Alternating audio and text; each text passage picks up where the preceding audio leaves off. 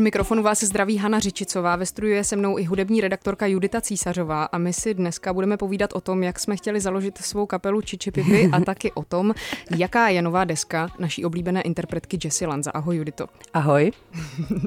Jessie Lanza určitě znáte z našeho playlistu prakticky od počátku její kariéry, protože to je takový náš miláček. Sledujeme její kariéru opravdu bedlivě. V roce tuším 2013 vydala, vydala desku Pull My Hair Back. To je taková jako deska dvou zamilovaných milovaných lidí z pokojíku. V roce 2016 potom eh, navázala deskou Oh No, což eh, velice dobře reprezentuje zvuk jejího domácího nebo domovského labelu Hyperdub. No a letos, letos v červenci, vyšla její třetí řadová deska, která se jmenuje All the Time. Líb bych to neřekla. Líbilo se ti to?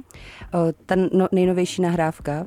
Já musím upřímně říct, že se mi to moc líbilo ale zároveň je tam hodně cítit, že Jesse Lanza tak upouští od toho footworku, který vlastně nejvíc asi probublal právě na Oh No, i protože se to jakoby časově lícovalo s tím, kdy hodně spolupracovala třeba s DJem Spinem a DJem Rashadem, pokud si pamatujete třeba uh, single You Never Show Your Love, což je jedna, vlastně i pro mě jedna z nejoblíbenějších skladeb, kterou udělala. Takže paradoxně ona od toho footworku tak uh, ustoupila. Samozřejmě pořád tam ještě se nějakým způsobem objevuje, třeba ve skladbě Face, ale víceméně možná jenom tam pořádně. Naopak uh, ona se víc otevírá popu a i těm současným tendencím, protože na některých skladbách vlastně, když se hodně zaměříme, tak tam je dekonstruované trepové beaty a takový ten 808 prostě klasický sound. Přesně tak, to mě vlastně taky docela překvapilo. Já jsem si ty všechny desky uh, tady klasifikovala jako poctu intimitě, poctu hyperdubu a potom takovou trošku poctu mainstreamu, protože uh, jestli tahle ta nová deska vlastně něco je, tak je to uh,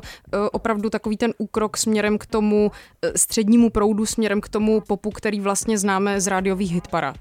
Přesně tak a zároveň je tam i cítit taková ta popová nostalgie a ta nostalgie po tom starém R&B.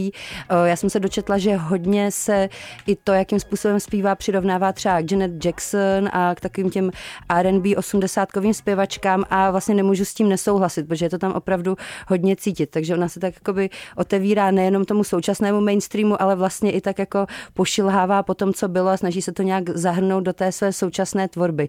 A musím říct, že mě jako osobně to sedlo, ale zároveň tam Zatím ještě pro mě, i když jsem tu nahrávku vlastně slyšela poměrně hodněkrát od té doby, co vyšla, možná i víckrát než eh, let jakou jinou, protože abych se tady veřejně přiznala, tak teďka se spíš eh, vracím k nějakým starším věcem, než bych eh, sledovala ty nejnovější nahrávky, tak zatím tam ještě se neobjevily takové ty jako eh, jasné bangry nebo takové ty silné skladby, kterými vlastně Ounou byla absolutně napěchovaná, že tam to šlo opravdu z hitu do hitu a když člověk měl tendenci něco přeskočit, tak po nějakém soustavném poslechu vlastně zjistil, že se to jakoby zas otočilo a že vlastně všechny ty skladby ho baví, jenom je potřeba mít tu správnou náladu. A tady zatím je to tak takové příjemné, vlastně relativně i letní pásmo, mi to tak vyznímá, je to tako, v něčem je to i hodně takové sladké, ale nemůžu říct, že bych tam měla nějaký jako extrémně oblíbený hit.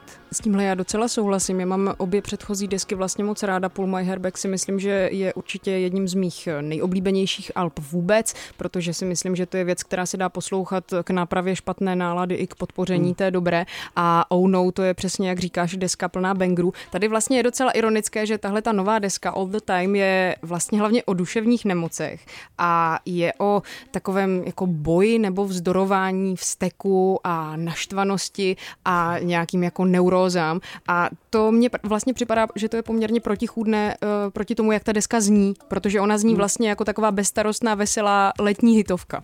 Přesně tak. O, na tom je zajímavé, že právě Lanza pracuje s nějakou tou dichotomí a s, tou, o, s těmi třecími plochami. O, že vlastně i ona sama to říká, že se snaží, aby to znělo tak jakoby sladce a bezstarostně a tak pohodově, i když o, tematicky to, o čem tam zpívá, i když ty její texty většinou bývají hodně takové lakonické, hodně se tam jakoby opakují záležitosti, takže nějakou tu náladu z toho musí člověk opravdu jakoby vyposlouchat. O, takže vlastně je to všechno o nějakém o, managingu toho vnitřního vzteku. Zároveň, když vezmeme v potaz to, že ona sama o sobě říká, že je hodně introvertní, vlastně je pro ní těžké se o, otevřít, takže vlastně ten vztek se v ní pravděpodobně hodně hromadí a kolikrát už pak, když je ho hodně, tak člověk ani vlastně neví, co s ním má dělat, tak kde se to vlastně vzalo a proč přemýšlí tak, jak přemýšlí a ta její cesta toho, jak se s tím vyrovnává, mi přijde vlastně docela, že je to docela povedené. Myslím si, že se jí to jako velice zadařilo.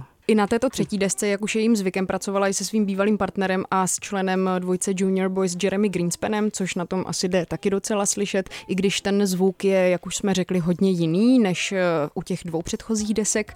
Taky si myslím, že se do té třetí desky propsalo to, že se Jessie Lanza odstěhovala z kanadského Hamiltonu do New Yorku, eh, kam vlastně jela řešit tak nějak sebe samotnou a trošku před sebou utéct a vlastně prý začala poslouchat daleko víc rádiového popu, jak zmínila už v rozhovoru, který jsme spolu vedli někdy v únoru pro Radio Wave a myslím si, že to vlastně na tom jde taky docela slyšet, že zkrátka ty inspirace hmm. už nejsou jenom z labelu Hyperdub a nejsou to jenom třeba právě DJ Rashad, DJ Spin a eh, hodně Footwork, Kuduro hmm. a tak dál, ale eh, jsou to i různé rádiové hity. Je to tak. Uh já bych na tohle to ideálně použila takovou tu otřepanou floskuli, že opravdu Jessie Lanza je teďka víceméně rozkročená mezi tím, mezi tím klubovým zvukem a právě tím rádiovým popem. A na to konto jsem vlastně dost zvědavá, co od ní můžeme čekat příště, protože je to, takov, je to taková Schrödingerova nahrávka, že většinou hodně tvůrců se vrátí k tomu, co dělali předtím, jakoby zase se dropnou zpátky do toho undergroundu nebo do, do těch klubových kulis a já si trošku myslím, že ta cesta Jesse Lanzy budou spíš větší popové trháky, že se opravdu víc ještě otevře tomu popu. Ale uvidíme a uvidíme zhruba podle mě tak za čtyři, za tři roky, protože uh, i když uh, CEO ze Spotify tvrdí, že by měli umělci uh, psát teďka imrvére a nahrávky chrlit pořád, nejednou za tři, za čtyři roky, tak jsem přesvědčená, že ne všichni, myslím si, že nikdo ho ve výsledku nebude pořádně poslouchat, takže si zase počkáme chvíli na to, kdy bude nová nahrávka. Myslím, že si počkáme a taky se vlastně spolíhám stejně jako ty na takovou větší otevřenost. Myslím si, že uh, tu cestu vlastně naznačila už třeba těmi prvními singly, které vydala. Když jsme se tady před chvílí uh,